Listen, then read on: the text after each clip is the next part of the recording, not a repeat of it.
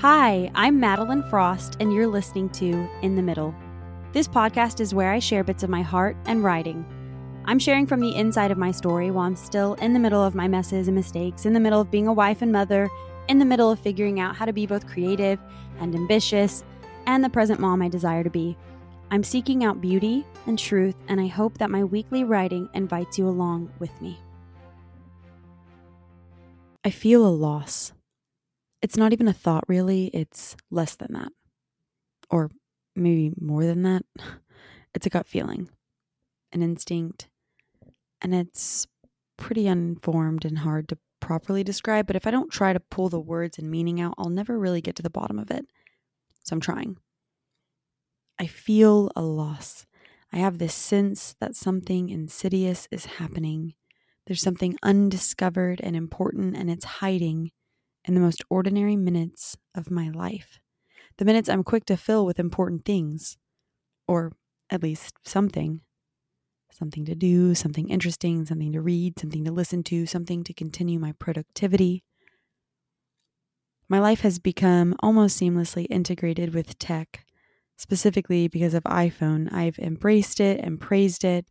I have reveled in its conveniences, the ability it gives us to connect with others, and the infinite information it places at my fingertips. I find myself cringing writing this, but I wouldn't be honest without acknowledging my smartphone is more than a phone. In many ways, it's an extension of myself. It has my to do list and calendar and journal entries important photo and video memories, connection to the world outside my home, the books I'm listening to, the writers I follow. It's the tool I use to build my photography career and then my residual income with Young Living. It's the place I keep up with current events, talk to my friends, etc. And in the middle of all that good, even with all the things I've gained having this access, I can still feel deeply something is being lost, and I'm determined to recover it. My tech has thrown open the doors to the world for me, but it simultaneously closed others in my private life. I was too busy enjoying its benefits to notice its shadow side for a long time. Eliot Blackmore said, The death of quiet is not a victimless tragedy. There's something unnerving about always having a phone in my hand or at least within arm's reach.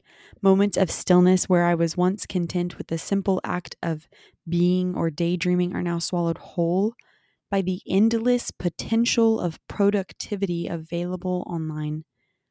The potential for creating, connecting, consuming, learning, the potential doesn't just feel like something to be taken advantage of anymore.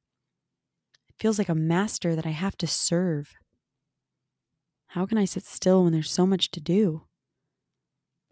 I realize that I created my own problem with my unfettered access to the world online and my personality bent towards productivity.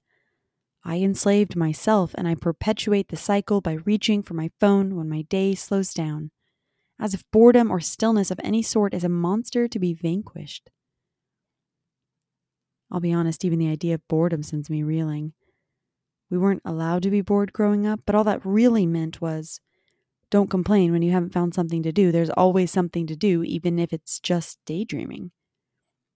But I don't allow myself to be bored anymore, not often enough at least. Somehow the permission and potential to always be productive took away my freedom to just be, to be unproductive, to be quiet, to be still, to be daydreaming, to just be. I'm a human being, not a human doing. It was Einstein that said, The monotony and solitude of a quiet life stimulate the creative mind. And research points towards heightened creativity in people when they enjoy moments of solitude free from interruptions from the outside world. So, why, why, why do I feel like my potential isn't available in the quiet? What is that? A personal flaw, a bug in the tech? And how do I get more available for my real life so I can access that creativity and feel like I'm really alive in all of my minutes? I've been slowly examining and deconstructing my ideas around productivity and what it means to be successful in any endeavor. I've had to dismantle the idea that anything worth really doing will have a finished state that is beautiful and worth presenting in some way to the world. I imagine growing up with blogs and social media and seeing the highlight reels of everyone's lives has had a huge effect on what I think is worth doing. A world of curated online presences have led me to believe everything I do should have the purpose of a visually appealing outcome. It reduces life to content. And embracing the quiet isn't content. Can't be content. If it's made content, then it's not really quiet.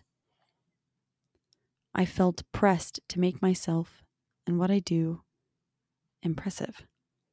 But as I dig into a deeper understanding of the significance of being in the middle of the work, I feel that pressure less. I have recognized that the value of an experience extends far, far beyond its curb appeal.